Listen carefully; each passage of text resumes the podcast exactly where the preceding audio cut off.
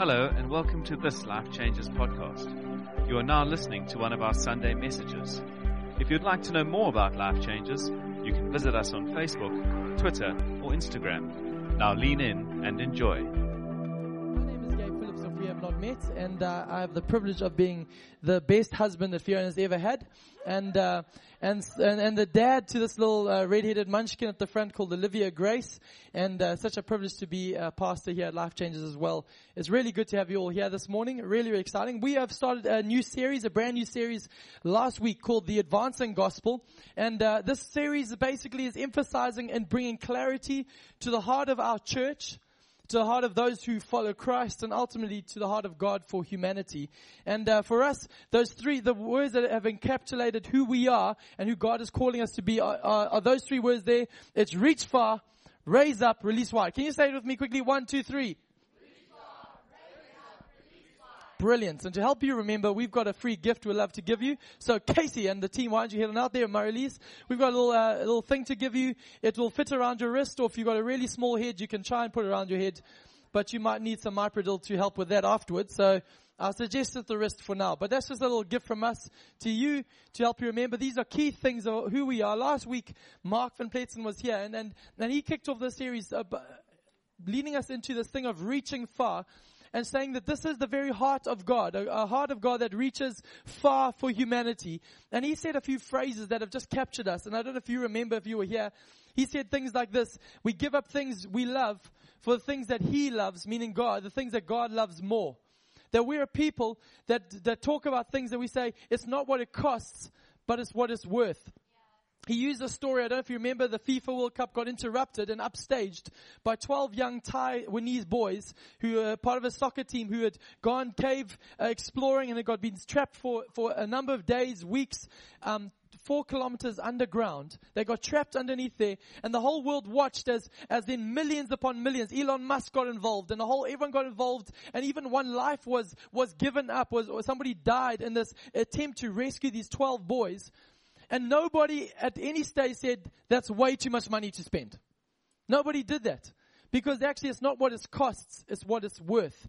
And we're saying when we look at the heart of Jesus and we see the heart of the Father, that, that God so loved the world that He gave not His leftovers, not what He could spare on the side, not, mm, can, do they come in blonde? Then I'll, then I'll invest. No, no, no. God gave His one and only Son, His very best to a humanity was dark, broken. The scripture says they were enemies of Him. He gave his the very best. And we're saying we want to be a church that has the response, we said last week, the only response to a cross that has arms wide open like this and exposed is to be a church that takes our T-Rex little arms and allows God to expand it and say, we're not going to protect ourselves. We're not going to protect our little patch and about what is our comfort. We're going to be a people on the mission of Jesus. If he came to seek and save that which is lost, how can we not be about anything else? So that's first part of who we are is a people that reach far. This morning I'm going to preach on the second one, which is raise up, the second element of this, this, what God is calling us to. So I'm going to ask you as uh, good people this morning, could we raise up? Literally rise up and uh, we're gonna we're gonna preach and read some scripture together and as we read scripture I pray that we lean in together and participate in what God's doing. So it'll be on the screen together. Why don't we read all together? So if you, if you can see it, let's read Matthew 4, 18, 22, 1, 2, 3. As Jesus was walking beside the Sea of Galilee, he saw two brothers, Simon called Peter and his brother Andrew. They were casting a net into the lake, for they were fishermen. Come follow me, Jesus said, and I will make you fishers of men. At once they left their nets and followed him. Going on from there, he saw two other brothers, James, son of Zebedee, and his brother John. They were in a boat with their father Zebedee, preparing their nets. Jesus called them, and immediately they left the boat and their father and followed him. Let's pray. Father, this morning I thank you that because of you, our futures are greater than our pasts. I thank you that you have more than just the status quo for each and every one of us. This morning, would you encourage those who feel hidden or forgotten? Would you cover and love those who feel exposed and ashamed? And would you pursue those who feel far and disconnected? And would your word awaken every heart here to the fullness of life that is in you? I thank you, Father God, as well for the Springboks victory over Argentina. That was a divine encounter. In Jesus' name we pray. Amen. Amen. Why don't you take your seats? Say hi to someone as you sit down. Hello, Olivia Grace.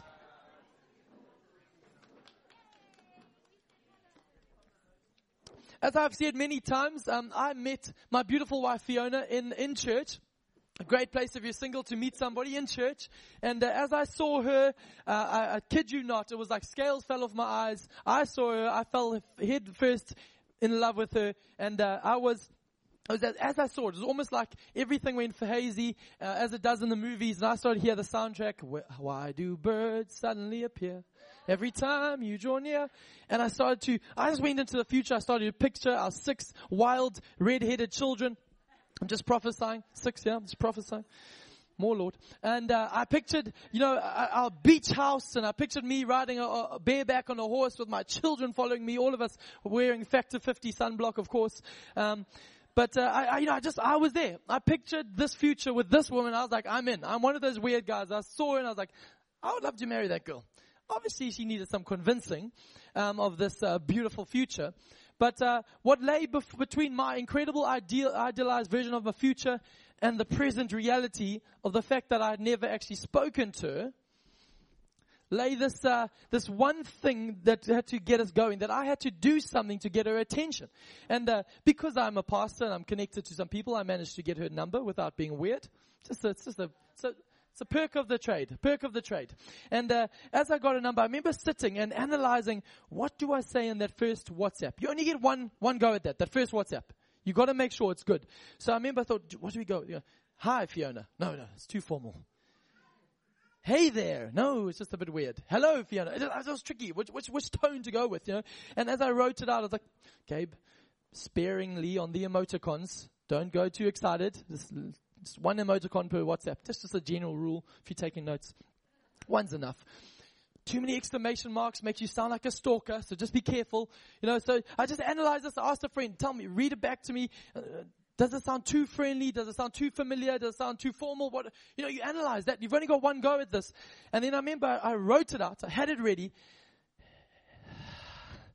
And you're waiting. Should I press send? Should I press send? And, and I delayed for a bit. Think it through, you know. Put aside, you know, prayed over it, plead the blood over that phone. I just said, Jesus, this is your phone.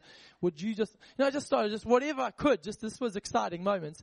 And I left it for a while. And at the end of the time, I, as, as any good farmer would do, when the, when the crop, when the harvest is uncertain, when the future is uncertain, it still demands a response. In that moment, I decided, you know what? To heck with it. I'm going to sow the seed and send that WhatsApp. And I pressed send. And I stood back. Sent. Gone. And then I waited. Uh, this is no rebuke of Fiona, but I waited. And I waited some more. And day turned to night. And I remember sending a message to another friend saying, is my phone working? And they replied back, yes. Like, no. Because why is she not replying? And I looked the next morning and the two ticks had turned blue. Still no reply. Just, why do you do this to us? Woman, why would you do this to us? And my heart is like, ah, oh, what do I do? And after a long time of waiting and waiting, I, I suddenly looked again at my phone and I saw the three most favorite words that a ginger could ever see on his phone. Fiona is typing. I want to tell you this morning, uh, that's a long-winded way for me to get to what I'm trying to say here is that I want to tell you something that all farmers know, something that all investors know, something that all parents know, and that's something gingers who are desperate for a girl like Fiona to like them know, is that for something to grow, you have to sow. For something to grow, you have to sow. And I want to tell you that God's heart is for you and I to grow. For our heart, God's heart for humanity, for us to grow, to become more like Him, to become more like who He has called us to be. He is more obsessed with our future than our past. God is calling us to grow, but it demands something of you and I. And I want to say this morning, three postures that I want to give us from this text. As we get ready to grow, as we get ready to sow, three postures we have to take if we're going to sow, grow, and be raised up into all God has for us. You okay for that? Can you say to me, can you turn to someone next to you and say, it's time to grow? Come on. Tell them it's time to grow and tell them it's time to sow. We're preaching together this morning. We're wanting to grow. So three points out of the text that I read as we read together this morning. Number one from the scriptures, there's three postures that we need to take. Number one is lean in. If you're wanting to grow, if you're ready to sow, you have to lean in. The first word out of Jesus' mouth, God incarnate in flesh as he walks the beach. The first word that he speaks to a bunch of uh, disciples, future disciples who were just fishermen at this time, who were young boys, some scholars tell us. Uh, the first word out of his mouth was not, where have you been? First word out of his mouth were, were not as he's trying to form this spiritual version of the Avengers who will take his church forward. The first word out of his mouth is not, can I see your spiritual CV, boys? First word out of his mouth is not even, how long has it been since your last sin? No, the first word out of Jesus' mouth is, come. Come. I tell you, he walks past the unlikely, he walks past the excluded and the seemingly disqualified and says, come. I love this. The first words out of Jesus' mouth on the beach, these guys, is an invitation to lean in and press into the source of life. From the word go, he removes all restrictions and all excuses. He doesn't give them any opportunity to give their little say. He says, come! Because we know that God is not looking for the qualified. He's looking for the available and the willing. He's not, his eyes aren't roaming to and fro those who measure up to a standard. His eyes are looking for who is available and who is willing. This is the heart of God. And I want to tell you, those boys in that moment had the option to either lean into their disqualification because they were doing their dad's trade. That means they had not measured up in the academic standards of the day to become disciples of a rabbi. They were just those who had fallen along the wayside. So they had this opportunity as, as a rabbi walks past and says, come. They either could have gone, ah, I'm going to lean into my disqualification, lean into where I am, or I can lean into where you're calling me to be. You see, I, I, often say it, and I hear it too often from people. People saying, you know what, I'm just in a season of waiting for my breakthrough. Sounds spiritual. I'm waiting for when then I'll press into God more. Then I'll pursue Jesus more. You know, then I'll really be freed up when I've overcome that sin, when I've overcome that sickness. When they start to but we know spiritual people, they really do. Yeah?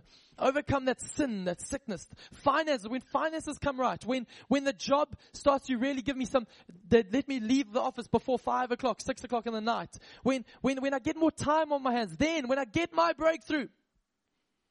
I am so pleased today that I get to come and declare to every single heart today that breakthrough has happened and his name is Jesus. Breakthrough is not a seasonal moment, it's a person named Jesus. Because in, a New Testament Christianity, we believe that Jesus is the answer to every question and he broke through 2,000 years ago. He broke through and declared, one man went through and said, open gates. And from that moment, all of heaven has said, come all who are thirsty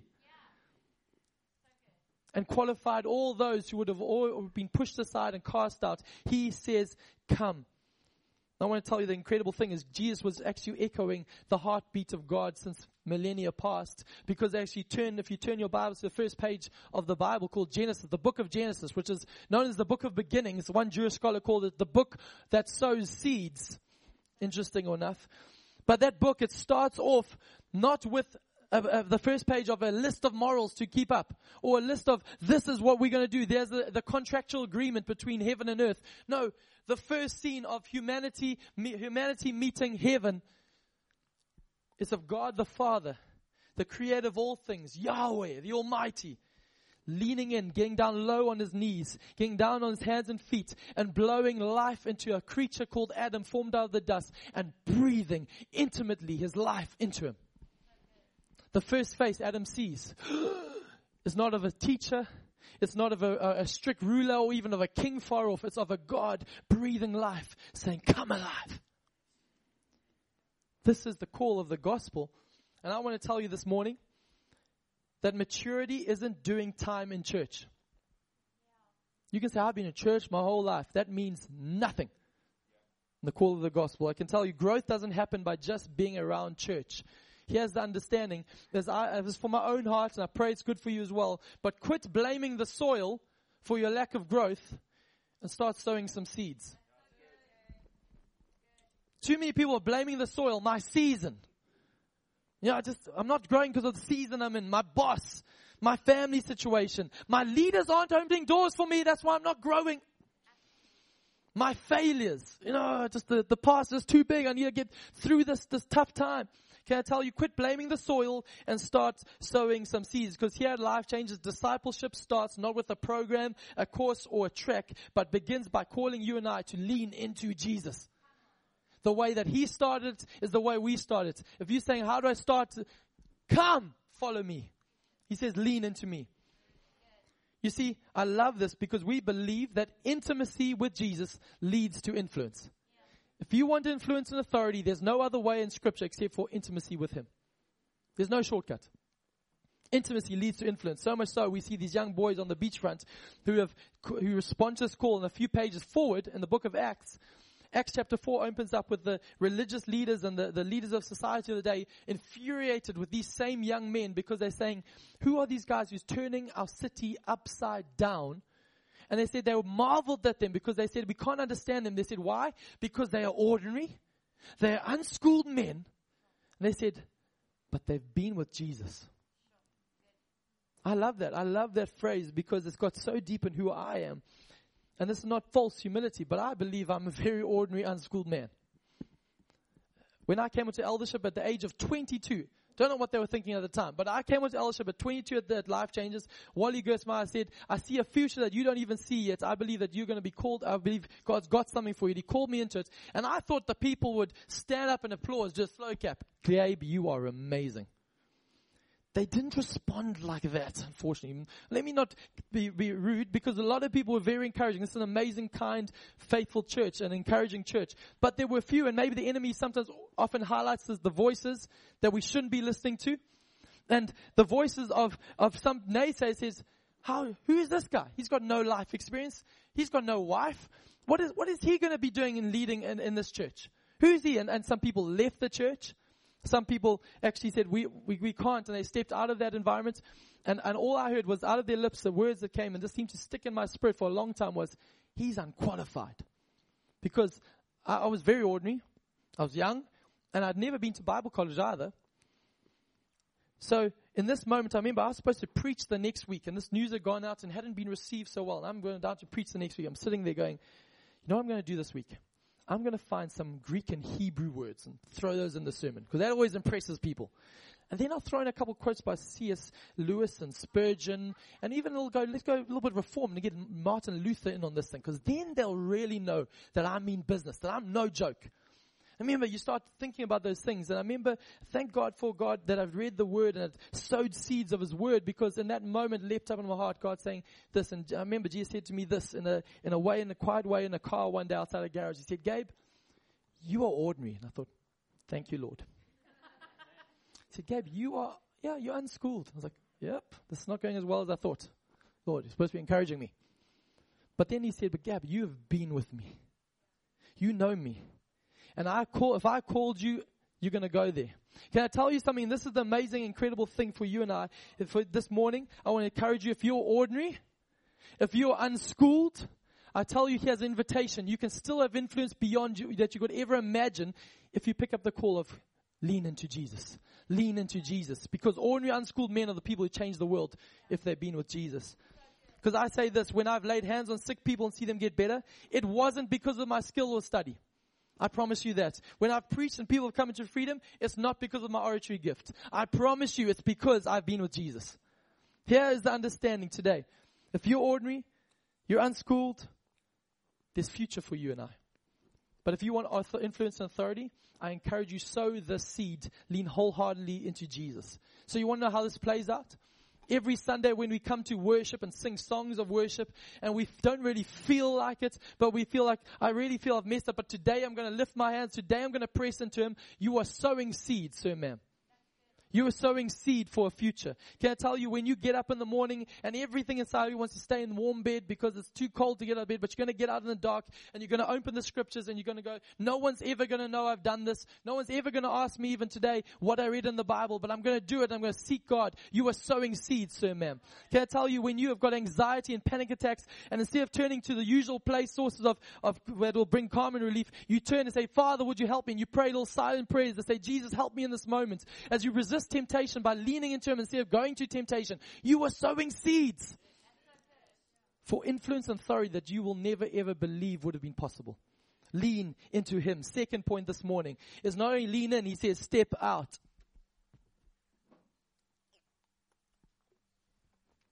Jesus says, come, follow me.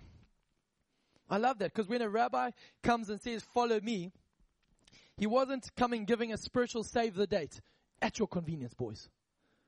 He wasn't coming and giving the equivalent of a, a spiritual Facebook poke. No, that really just you can you can ignore. Just that weird thing. I don't actually have to reply to it. What do I do with that? No, no. When Jesus says, "Come follow me," it wasn't like a suggestion. It was Him calling them out and demanding a future that was bigger for them. I said it this morning uh, at Table View because it just felt so real that actually Jesus is obsessed with your future, not your past. So much so is that He'll always call you to it. Let me say that again. He's so obsessed with your future that He'll never call you back to where have you been, what have you done, but He will call you to the future. He'll always call you to a next step. Where are you going? What step are you taking in faith? Because this is who He is. So can I tell you, I love about this is the disciples, their response wasn't, hmm, interesting thesis you throw at us. Come follow me, Jesus. Let's talk. We're going to talk about as a gang. I'm going to speak some time with my dad. We'll get back to you in two weeks. No, scripture tells us immediately they left their nets, their livelihood, and followed him. So three things very quickly about obedience that I'm learning from the scripture. Number one, it's on the screen now, is true obedience is immediate. I want to ask you this question. How long is the delay? Before you obey. You want to measure how your maturity is doing, how your growth is doing in Jesus? How long is the delay before you obey? For them it was immediate. Let me give you an illustration. There's somebody I know, I'll mention no names and I'll mention no, no names in the story, but it's just a hypothetical situation. There's this wife and there's this husband and the wife on a Tuesday night will say, love, why don't you put the bins out now because the rubbish guys will be coming across early. And then the husband says, I will do love and then changes the channel thinks about it, and then goes to sleep. Hypothetical situation. No one, no names mentioned, just a hypothetical situation. The next morning, as the husband wakes up in the, in the warm bed, and then goes, oh, Wednesday morning, I really should go get that rubbish bins out. Ooh, it's warm in here. It's nice. And then he has that truck noise coming down. Beep, beep, beep. Fear gripping. And the wife is still asleep. We've got it, we're on time. Mission Impossible music, music kicks in. Dun, dun. She mustn't know. I didn't do it last night leopard crawl out the room. This hypothetical. I don't know why I said I there. This is for somebody else. I don't know. And, and, and leaping out, trying to turn the alarm off silently, sneak out. And because you're being so sneaky, you get there, and as you put the bin out, you see the truck go past. And you're debating, do I scream, but then I wake up the wife? Hypothetical as well. Um, and you debate this moment, you go, you know what, do I take the trash and put it in the neighbor's bin? And they'll never know. Just hypothetical. Again, this is not me or anyone here. Hypothetical. And eventually you leave it there, you're going, next week's problem and you sneak back into bed and, and, and then the wife says, did you put the bin out, love? I put it out. Let me tell you, delayed obedience is disobedience. Can I tell you, we experts at this. I know my own heart. We get stirred, but we say, you know what? I'll give when I get the salary increase. I'll confess next time. I'll step out in faith and share, and share my faith with that person at a more opportune moment. How long is the delay before you obey? Secondly, about obedience, is true obedience is complete. Too often I say these things like this I'll obey, but only halfway. No, they, they were completely, they left their nets complete. A friend of mine came to me the other day and said, Gabe, and it was beautiful. He said, Hey, I've been battling with pornography addiction. I said, That's incredible that you would confess. Well done for stepping out in faith. And he says, I'll do anything for freedom. I said, Wonderful. Well done, man. It's so exciting. You've stepped out. Tell me about this problem. No, it's every time I go on my phone, you know, that's the problem. My smartphone, because, oh, ah, really, just, it's a problem for me. That's when, when I'm alone with my smartphone. So I said, here's an idea. You want freedom? Yeah. Why don't you sell your phone and buy a cheaper Nokia 3310 brick. It's got Snake 2 still, so it's still quite cool. But it does not have internet capability, so you can still send SMSs and, and, and phone calls, but then you won't have that temptation. I couldn't do that, eh? That's a bit extreme. Oh, okay, cool. Let me tell you this obedience doesn't look for the loophole, it doesn't look for the technicality, it doesn't start reading in different versions of scripture so I can justify my disobedience. Jesus doesn't come with two, three different versions. Doesn't say, hi guys, follow me in the NIV says this, follow me in the NLT says this, follow me in the original Greek means this, so you choose which one you like. No, he just says, follow me. demands a response. Finally, I tell you, obedience not only is immediate, it's complete, but it's also costly. I, I've said this stuff. I'll obey as long as there's little price to pay.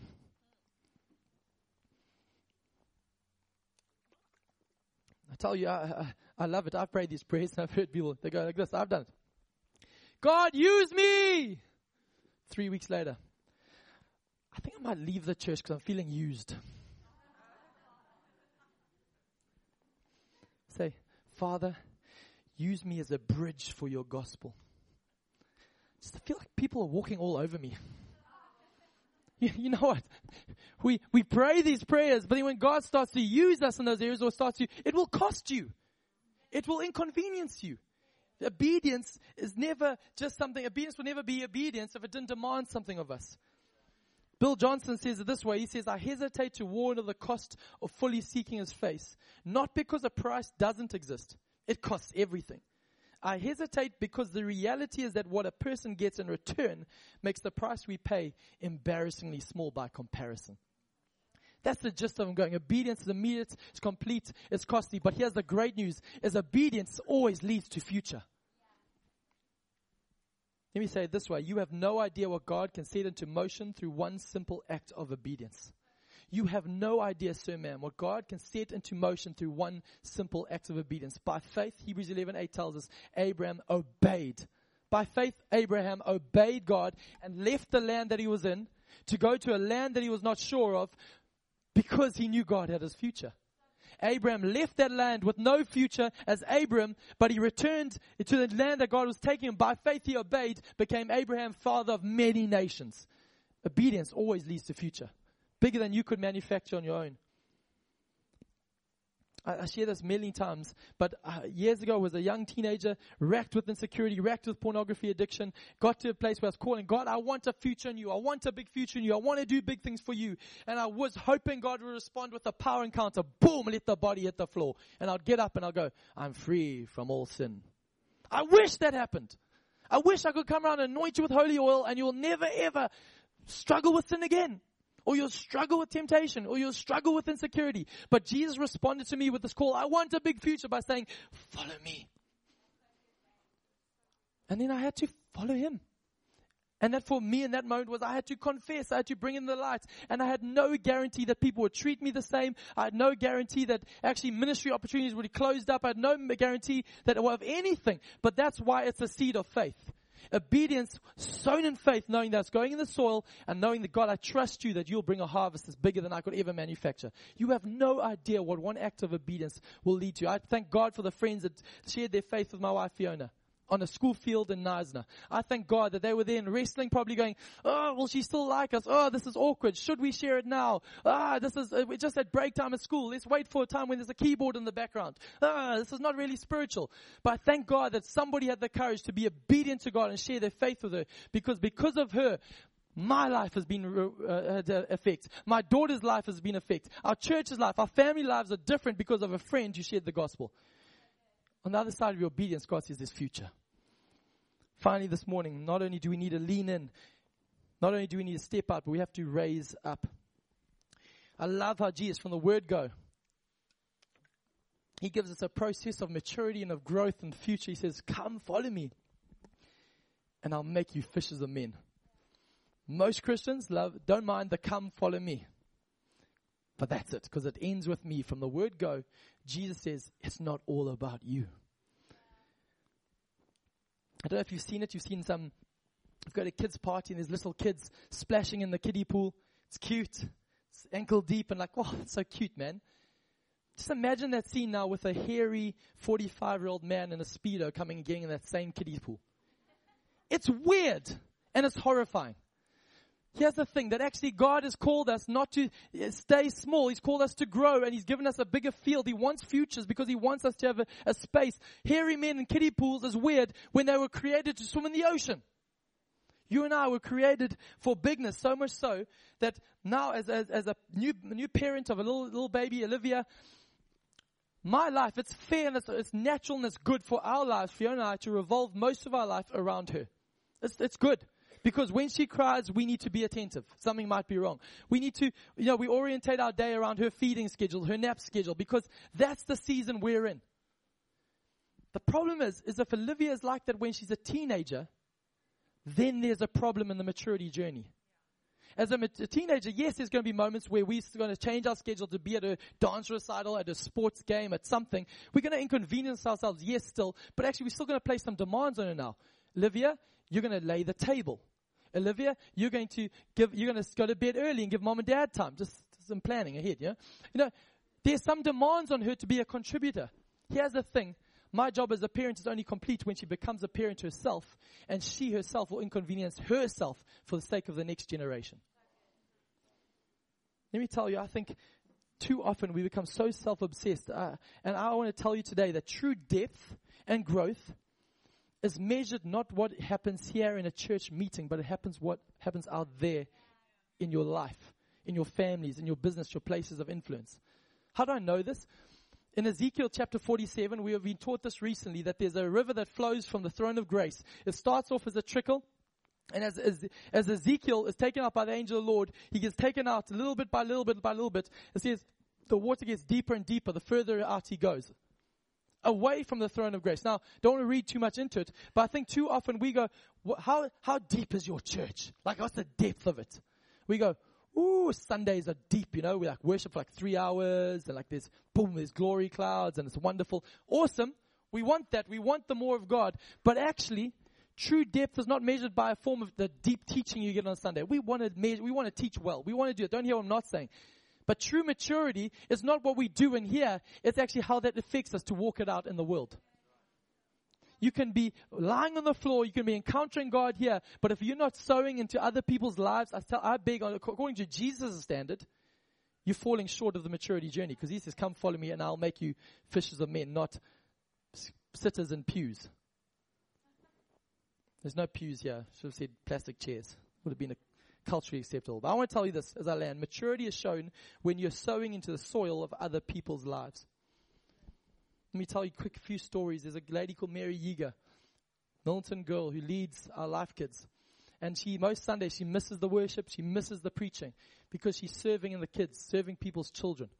She goes, we go up to the call conference in Pretoria, and I go, oh, thank goodness, the time I don't have to prep, I don't have to be on my game, I can just worship and receive. Where's Mary? She signed up to volunteer and serve the kids in Pretoria.